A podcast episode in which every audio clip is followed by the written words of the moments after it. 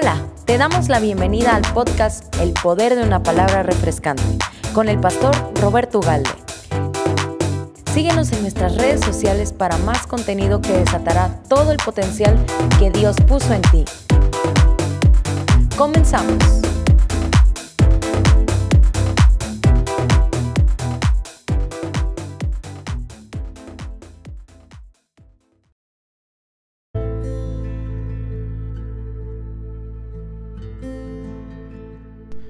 Muy buenos días queridos amigos que nos escuchan a través de nuestro podcast El Poder de una Palabra Refrescante.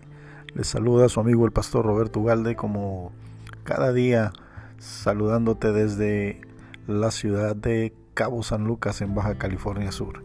Estamos contentos de poder compartirte hoy una nueva serie de cápsulas que van a bendecirte y van a desafiarte. Así que Estamos listos para comenzar y comenzaremos como lo hacemos cada día, orando y dándole gracias a Dios por esta oportunidad que nos da. Padre, yo te doy muchas gracias en el nombre de Jesús. Gracias por darme la oportunidad de compartir esta cápsula en este podcast, pidiéndote Dios que aquellos que están escuchando este audio sean benditos, aquellos que escuchan hoy este audio, Señor, sean llenos de tu gracia, de tu Espíritu Santo, y que el don del cielo, Señor, sea sobre sus familias. Sobre todo, que en este tiempo tú les guardes, les protejas, que pongas protección alrededor de ellos para que ninguna enfermedad les toque, Señor, ni a ellos ni a sus familias. En el nombre de Jesús oramos y en el nombre de Jesús ponemos nuestras vidas. Amén y amén. Bueno, yo quiero comenzar hoy eh, esta serie hablándote de tus sueños. Yo creo que cada uno de nosotros comenzamos cada año o terminamos cada año haciendo una evaluación de aquello que pudimos alcanzar y aquello que no pudimos alcanzar. Pero comenzamos un año eh, vislumbrando, eh, visionando, o esperando con fe y con esperanza cumplir aquello que no pudimos el año anterior. Y en este nuevo año creo que cada uno de nosotros tenemos sueños, algunos grandes, otros pequeños, eh, aunque déjame decirte que no hay sueño pequeño, creo que eh, cumplir uno u otro requiere el mismo esfuerzo, la misma fe, y el trabajo. Algunos cuestan más tiempo, algunos cuestan menos tiempo, algunos requieren mayor empeño, otros eh, mayor determinación, otros constancia, pero creo que todos, todos los sueños son grandes en el corazón de aquellos que quieren alcanzarlos y lograrlos. Por eso mi pregunta para ti hoy es, ¿cuál es tu sueño? ¿Cuál era tu sueño cuando eras pequeño, cuando eras joven, eh, cuando eras adolescente. ¿Para qué cosa tenías o tienes fe y esperanza? Porque sin un sueño y sin una visión no hay futuro. Sin sueño y sin visión no hay futuro. Recuerda a José, hijo de Jacob, que solo tenía 17 años cuando Dios le dio ese enorme sueño que involucraba a aquellos quienes se rendirían delante de él para que él entendiera que el Señor lo llamaba para ser un gran líder. Eh, es triste ver en este tiempo a jóvenes, familias, hombres, mujeres, sin visión y sin sueños, porque donde no hay visión las personas se extravían, dice la Escritura. El potencial, las oportunidades y el propósito mueren. Proverbios 29, 18 dicen, donde no hay visión, el pueblo se extravía. Donde no hay una visión, el pueblo se pierde, el pueblo se desvía, el pueblo se extravía. Y dice, dichosos los que son obedientes a la ley. Entonces la gente se desenfrena, vive en rebeldía cuando no hay propósito y cuando no hay visión. Viven como quieren, perdidos, hacen lo que les parece. ¿Por qué? Porque no hay una visión. porque no hay un propósito. Su propósito es malgastar su tiempo, malgastar sus años, eh, despilfarrar sus bienes y sus recursos y el bien más preciado o el recurso más preciado nuestro es justamente el tiempo, los años de vigor, los años de mayor productividad y cuando no tenemos visión todos esos esos recursos son gastados en cosas que no, no nos permiten eh, alcanzar o llegar a la estatura, a, al, propósito de Dios en nuestras, en nuestras vidas. Entonces si la gente no puede ver lo que Dios está haciendo, pues se tropiezan con ellos mismos.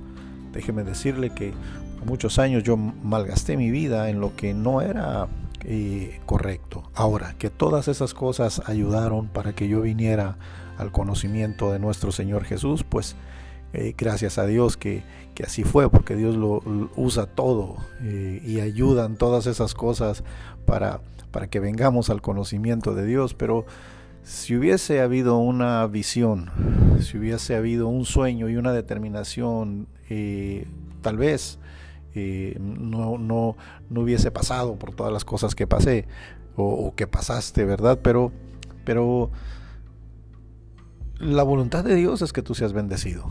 La voluntad de Dios es que tú cumplas esos sueños que Él puso en tu corazón. Eh, de hecho, Él quiere estar involucrado en esos sueños. Ahora, la vida, las circunstancias, ¿te han quitado los sueños? Eh, tal vez pensabas que eran sueños de niños, pero debemos comprender que el enemigo siempre intentará robar nuestros sueños, como intentó quitárselos a José y yo le quiero compartir estas tres verdades para los soñadores. La primera verdad es que tu sueño siempre va a amenazar a los demás. Génesis 37, 1 al 5 habla de cómo los hermanos de José lo odiaron más cuando él les contó el sueño. Cuando tú le cuentas tu sueño a, las personas, a los que te rodean, pues probablemente eh, vayas a terminar siendo odiado ¿verdad? Lo segundo es que los soñadores jamás dejan de soñar. José soñaba constantemente. Soñó el primero de sus sueños eh, con el trigo que se rendía delante de él y luego ese segundo sueño que tuvo donde la luna y las estrellas se inclinaban hacia él. Yo tengo hoy 47 años, pero no dejo de soñar.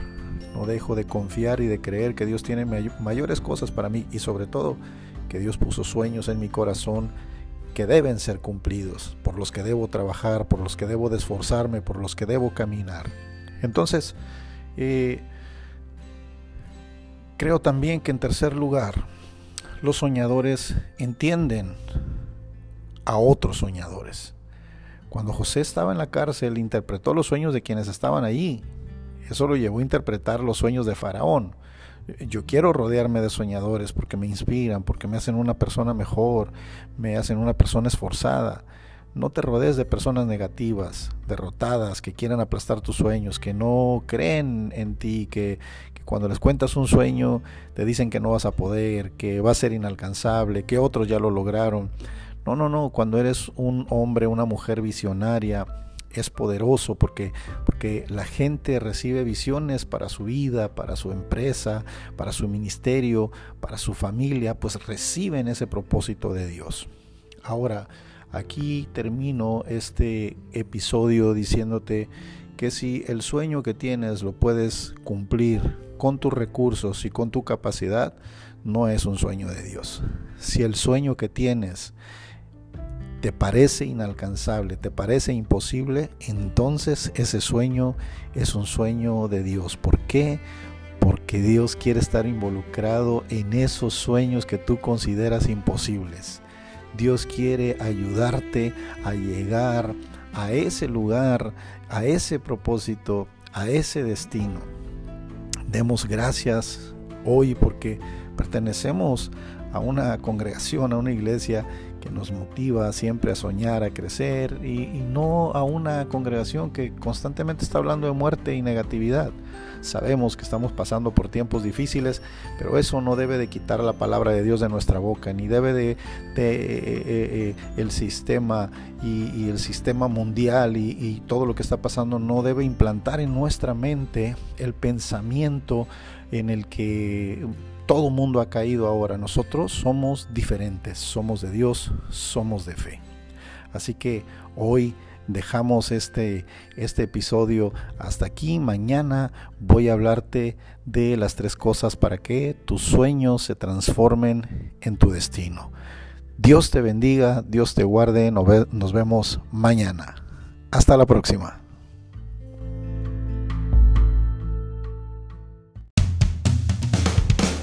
Gracias por quedarte hasta el final. Esperamos que esta cápsula haya sido de bendición para ti. No te pierdas el próximo episodio y ayúdanos a compartirlo. Tu mejor temporada ha llegado. Hasta la próxima.